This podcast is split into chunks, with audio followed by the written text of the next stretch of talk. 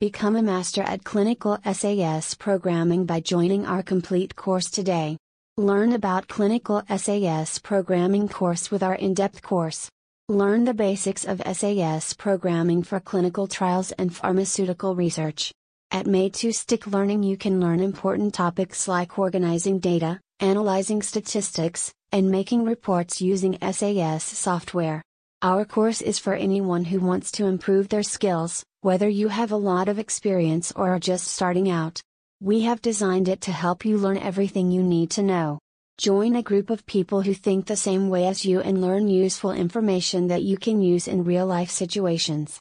Sign up now and start learning how to use clinical S A S programming with confidence and skill.